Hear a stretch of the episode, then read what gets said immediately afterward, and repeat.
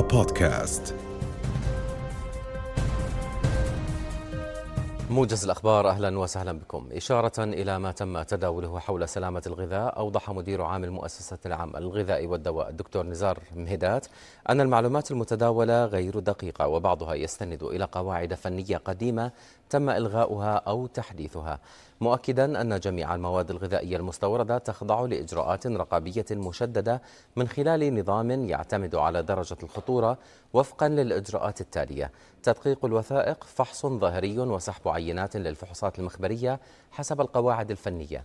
وعليه يتم اتخاذ الإجراءات المناسبة بهذا الخصوص ويتم إجراء كافة التحاليل المخبرية المطلوبة في مختبرات المؤسسة من قبل فنيين مؤهلين باستخدام أحدث وأدق الأجهزة وبالاعتماد على الأسس والمرجعيات العلمية والدولية. دعت الحملة الوطنية للعودة إلى المدارس وزارة الصحة إلى التروي في التصريحات الإعلامية محذرة من الأثر السلبي لبعض التصريحات المتعلقة بالوضع الوبائي في المدارس.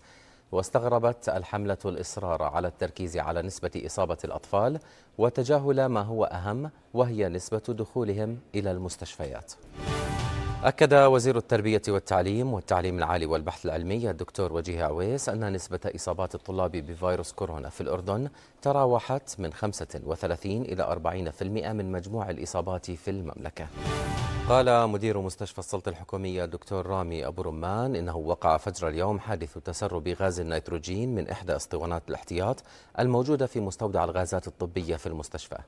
وأضاف أبو رمان أنه تمت السيطرة على التسرب الذي نتجت عنه إصابة بسيطة في يد موظف الصيانة نتيجة ملامسته للغاز. وأضاف أن شبكة تزويد الأكسجين في المستشفى تعمل بشكل ممتاز وهي منفصلة تماما عن شبكة تزويد النيتروجين. قال نائب مدير دفاع مدني شرق عمان إن كوادر الإطفاء أخمدت حريقا كبيرا في مجمع رغدان.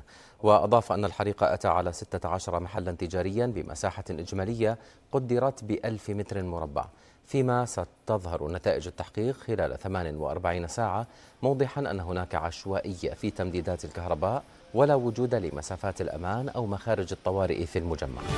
ضرب زلزال بقوة ست درجات ونصف على مقياس ريختر شمال شرق تايوان وأفاد سكان عن شعورهم بهزة قوية في العاصمة تايبيه. هذا ويشار إلى أن تايوان تتعرض للزلازل بشكل منتظم بسبب قربها من تقاطع صفيحتين تكتونيتين. نهاية هذا الموجز ولمزيد من التفاصيل ولأخبار أخرى زوروا دائما موقع رؤيا الإخباري رؤيا news dot TV وتطبيق رؤيا الإخباري المتاح على Google Play App Store و Huawei AppGallery ويمكنكم الاستماع لمواجز الأخبار يوميا على بودكاست الأخبار من رؤيا بودكاست عبر جميع المنصات السمعية. في أمان الله. رؤيا بودكاست.